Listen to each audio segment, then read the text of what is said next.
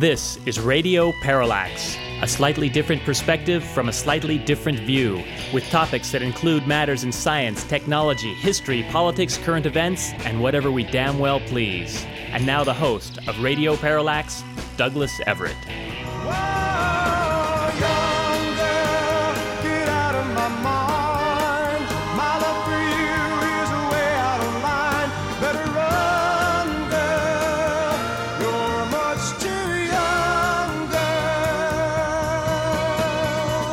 No, we here at Radio Parallax do not know whether Judge Roy Moore was able to get the young girl out of his mind, but it does appear that sufficient voters down in Alabama had some doubts about that fact, and they, in fact, are not going to send him to the United States Senate.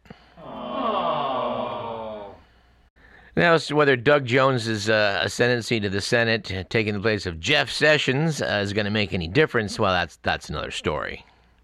Oh, and when it comes to the U.S. Senate, it appears that Senator Al Franken, by all accounts, a leader of the progressives, was forced to resign by the politically correct, who apparently are unable to distinguish the difference between child rape and playing grab ass. Now, perhaps I'm oversimplifying in this case, but the fact of the matter is no one has accused Al Franken of the level of sexual misconduct we're talking about with the likes of Roy Moore, President Donald Trump, and numerous other celebrities like Matt Lauer, etc. The problem here, as we see it, is that someone like Al Franken is likely to listen to people calling for his resignation and give at least some credence to the charges leveled against him. As he said in his remarks, some of the events described he did not recognize, or words to that effect. You know, I think most of us, if we're men, most of us have at some point or another acted in ways that we strayed across the line a little bit. But it really does make a difference how far you stray across the line. If any erotic, shall we say, suggestions you ever made to a female were rejected, doesn't that by definition then put you in the category of someone who's making unwanted sexual advances? I mean, if we want to take this to a zero-tolerance policy, you know, which worked so well in the drug war when they would find, like, a marijuana seed on a yacht and confiscate it. A lot of folks recognize that the sense of proportionality in that seems to be lost, and it seems to be lost, as far as we can see, in at least some of these cases. We're not trying to downplay the serious allegations made against the likes of Harvey Weinstein, etc. But come on. President Donald Trump is so in denial of any wrongdoing that he's now saying he's not sure that's his voice on the Hollywood access tapes. He's not denying that he said any of those things. He's just not sure that particular instance, that's him on that particular tape. That, at least so we've been led to believe. Anyway, apparently some people are trying to get some charges filed against the President of the United States. Where are all these people who 20 years ago had their knickers in a knot over these supposed indiscretions of President Bill Clinton? Where are they now? Not trying to take the position that, you know, President Clinton's relationship with Monica Lewinsky was the most reasonable thing in the world. On the other hand, you had consensual actions between two adults. Let's move on to more amusing things, shall we? Mr. Will Durst is always good for a laugh, and I do note that his latest column included the 10 top comedic news stories of 2017.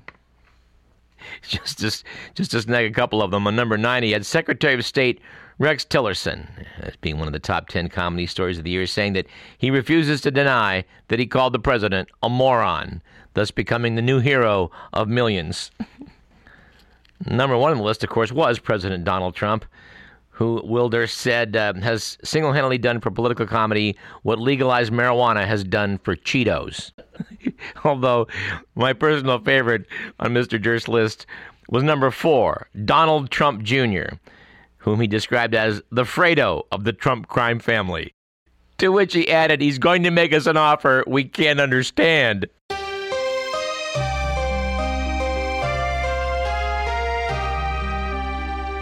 All right, and you know, because December sometimes can be a rather lugubrious month, let's just jump right now to the good, the bad, and the ugly, shall we?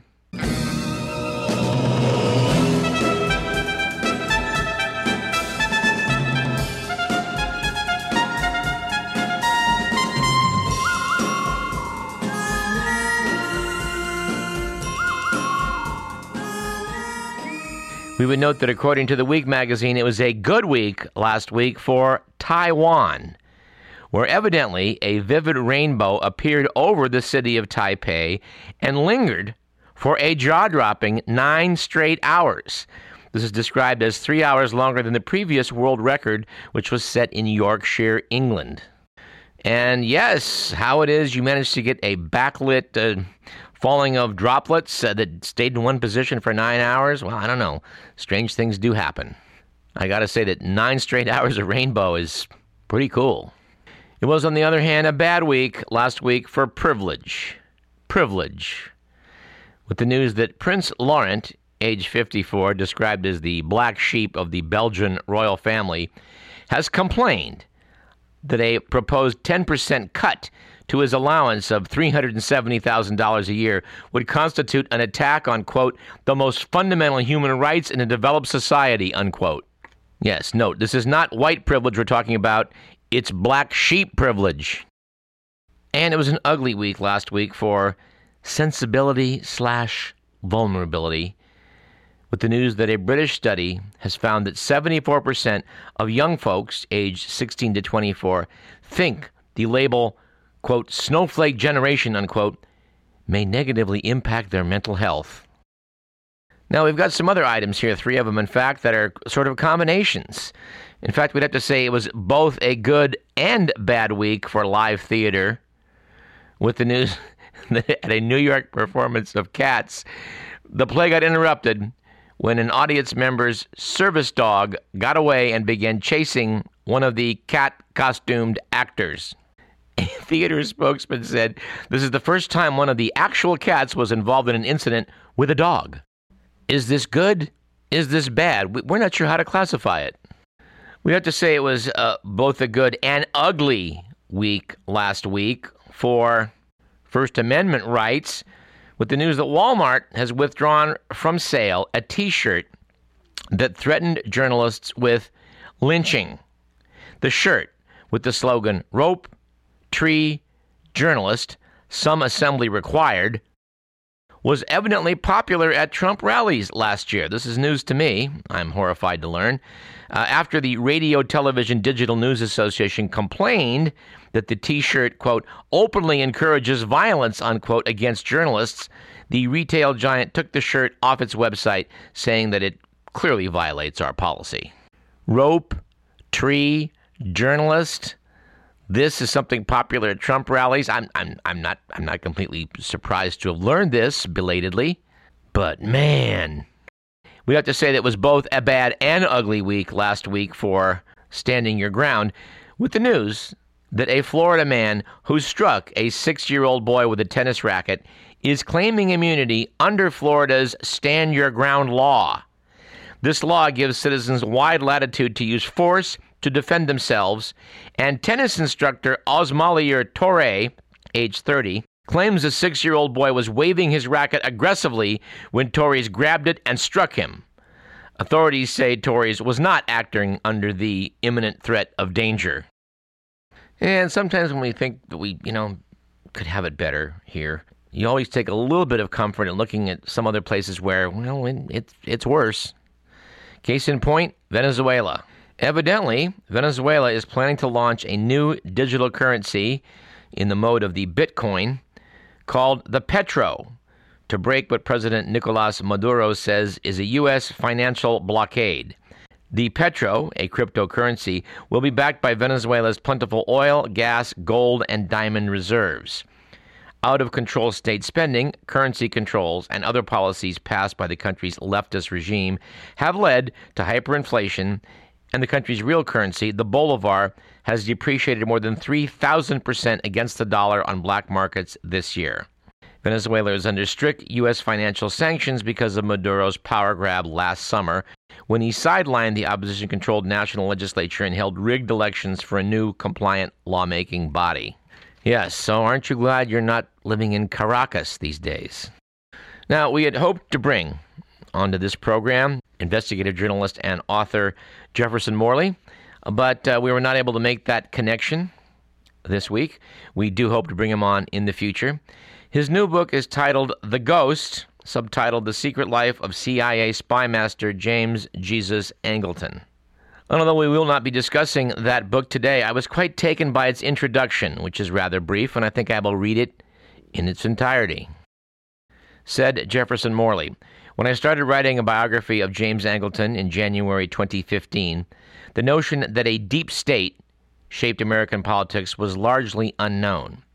When I finished The Ghost 2 years later, the term commanded belief from the President of the United States and a near majority of the citizenry." In April 2017, ABC News pollsters asked Americans about the possible existence of a deep state, defined as military, intelligence, and government officials who try to secretly manipulate government policy. A plurality of respondents, 48%, agreed, while 35% described the idea as a conspiracy theory. The belief in a deep state ran equally strong among Republicans and Democrats. Said Morley, "I did not rely on the concept of a deep state in researching Angleton's career, but I wanted to tell his story precisely because I had encountered spectral glimpses of his handiwork in my reporting for The Washington Post and for my first book, Our Man in Mexico. When I finished The Ghost, I realized Angleton and his conspiratorial mode of thinking illuminated the new discourse of the deep state." But how? Among the various theories of the deep state, the only common denominator is the role of the secret agencies created by the National Security Act, which Professor Michael Glennon calls double government. Since 1947, Glennon notes, the three branches of the Republican government founded in 1789 have been joined by a fourth branch of military and intelligence organizations, which wield power largely beyond the view of the Madisonian government and the voting public. Whatever the label applied to the national security sector of the U.S. government, Angleton embodied its ascendancy after World War II. Thus, The Ghost is a biography that interrogates today's headlines. Was James Angleton a defender of the Republic, an exemplar of double government, or an avatar of the emerging deep state? This is his story insofar as it is known. And I gotta tell you, it's a barn burner of an interesting tale. Jefferson Morley has that happy combination of being a crack investigative journalist and someone who writes extremely well. We do hope we can bring him to you in the weeks to come. And hopefully we advanced our case in bringing Daniel Ellsberg to you, someone we promised to bring on this show for many years because, well, Ellsberg has promised us many times he will join us. We made one more stab at it here again at his visit to the Commonwealth Club in San Francisco on Tuesday night. Daniel Ellsberg's new book is titled The Doomsday Machine, Confessions of a Nuclear War Planner. We still want to interview him about his book Secret, a memoir of Vietnam and the Pentagon Papers. But before he became a social activist and brought forth to the public secret documents from the Rand Corporation, he was indeed a war planner, working out how it would be that if the Russians struck us here, we would strike them there, yada, yada. It's a frightening business. He told the audience that at one point there were 60 or 70,000 nuclear weapons between the United States and the Soviet Union's arsenals, which was overkill by a factor of about 50. One could probably argue it was more like 1,000 or more. The truth is, each side had so many nuclear weapons that in a strange way it did sort of work at fabulous cost to keep the peace. It's hard to say in retrospect what might have happened had not both sides been afraid to launch a war against each other in the 50s, 60s, etc. during the Cold War. In that end, I would like to highly recommend something available on Netflix, which I took in last week, simply titled The Bomb. It's an hour and 54 minutes describing how the atomic bomb came into existence. Author Richard Rhodes, who's written both about the A-bomb and the H-bomb, featured prominently in the documentary. And there were a lot of little factoids spread among it that I think I'll just kind of throw out at you. Other documentaries and stories that I've read regarding the initiation of the nuclear program in America soft pedal the fact that the Einstein letter, which was sent to President Roosevelt to get him to consider starting a program to build a weapon based on nuclear fission. Well, that letter, Einstein endorsed it. He did sign it, but he didn't write it. Its author was Leo Szilard, who in fact patented nuclear fission. Szilard did, apparently, as the story goes, while walking down the street, to contemplate various reactions of uranium and came to conclude that if you could get more than 2 neutrons out of each atom splitting, it would be sustainable, and thus a chain reaction would ensue. Following up on this, Enrico Fermi and people at the University of Chicago decided to test this idea, which they did without permission of the university. What was, in essence, the world's first nuclear reactor was constructed with blocks of graphite to slow down all these stray neutrons. Turns out the difference between some fast neutrons and slow neutrons allows you to get away with this and start a chain reaction and stop it before things go kablooey. The documentary explores at great length how it was that the nuclear scientists, once they realized that Hitler's Germany had fallen, the whole reason for building a bomb was to make sure that we had one before the Nazis did. When Germany fell anyway, they said it's not necessary for us to use this bomb against Japan, who will be defeated. But once they were handed this gift, the military was not going to not use it, shall we say. Harry Truman took over it at Roosevelt's death. The documentary shows how poor Truman, he'd met once with the president during the first 82 days of office, at which point FDR keels over and dies. Truman knew nothing about the atomic bomb program and had to be brought up to speed rather quickly. The case was made by at least one of the authors that Truman didn't so much order the use of the bomb as not stop it. There was a tremendous momentum taking place to go ahead and start using these weapons against the Japanese, and Truman, well, he didn't stop it. I'm sure that's a point over which historians debate, but I found it a curious point. It certainly did seem evident that the military's momentum in the sphere of atomic weapons was something that, well, simply could not be reined in. And even worse, when it was proposed by people realizing that the game had changed, that things like the United States Navy were now pretty much superfluous, because in a new world war of atomic weapons, ships were irrelevant. Well, the Navy didn't like that idea, so to prove it wrong, they set up some atomic tests wherein they would set off weapons, first above the water and then below, with a bunch of ships in a giant circle around it. The idea was they were going to show that you could blow up an atomic weapon and then basically get on your ships, decontaminate them, and sail them home. Well, that didn't work out so well. And the whole idea that they were going to go ahead and do this, in spite of being told by experts this is a really, really bad idea, says a lot about how once momentum gets moving in a certain direction, it is hard to change. At any rate, I'm really not doing this documentary justice in my description, so I think you'll have to take it in yourself, dear listener. It was called The Bomb, and I viewed it on Netflix. There may be other ways to do this. I don't really know, but however you may get a hold of a copy, I think you would do well to check it out.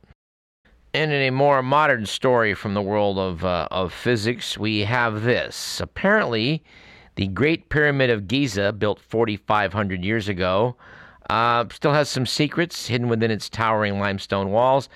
Using some sophisticated imaging techniques called muon radiography, researchers were able to peer inside the massive structure and discover a previously undetected and inaccessible empty space, measuring at least 98 feet long and 26 feet high. This is kind of interesting, but it turns out it's not possible to reach that space without damaging the historic structure. So it's noted Egyptologists may have to just settle for some guesswork as to what that chamber's all about.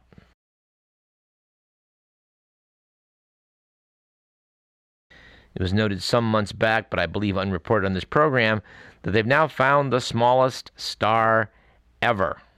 This tiny star, labeled ELMB J0555-57A b, is about 600 light-years from us and has a mass of just 85 Jupiters. But it's actually got a radius even smaller than Jupiter, about 30% smaller, about the size of Saturn. Although it's small, it's got just enough mass for hydrogen fusion, which of course powers the sun and powers all stars.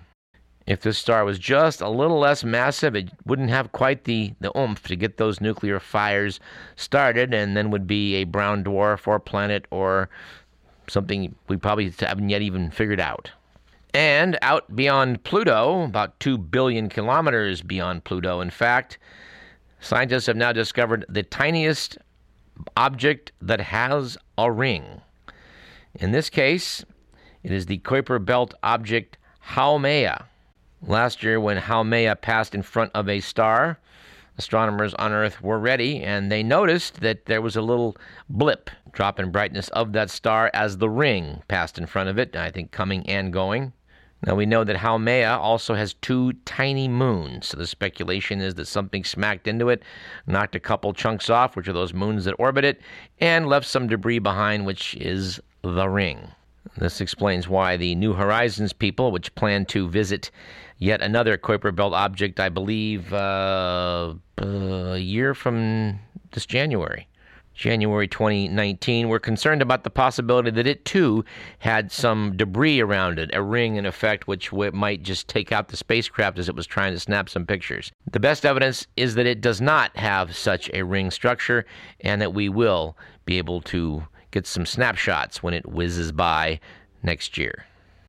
And speaking of space objects, how about the good old moon? The moon, I note in an article which is age indeterminate, what I've been sitting on for a while, was dated at 4.51 billion years of age. This is a little bit younger than the age of the meteorites we have here on Earth, which we believe date to the very origins of the solar system, which are 4.567 billion years of age. The current theory is that the Earth formed about that same time, and something like 60 million years later got smacked into by an object about the size of Mars. These estimates were based on study of zircons and the radioactive elements in the rocks brought back by the Apollo astronauts. I don't know, 10 million years here, 10 million years there. I mean, you know, who's going to care, really? But no, we do appreciate precision in all things. Although we do have to marvel sometimes at the things that are tackled in the world of science. They did a study recently in Sweden that just, well, we just have to talk about this. It's from an article, brief piece that appeared in New Scientist magazine. Note of the magazine, female fruit flies produce a pheromone to attract males. When Peter Witzel and Paul Becker at the Swedish University of Agricultural Sciences in Uppsala isolated this pheromone, they wondered if it explained an anecdote about a fly changing the taste of wine by landing in it. And yes, please temporarily hold all jokes about, waiter, what's this fly doing in my soup? But no, this team in Sweden enlisted a panel of 8 wine tasters and asked them to examine glasses of wine. Some glasses had previously contained a female fly for 5 minutes.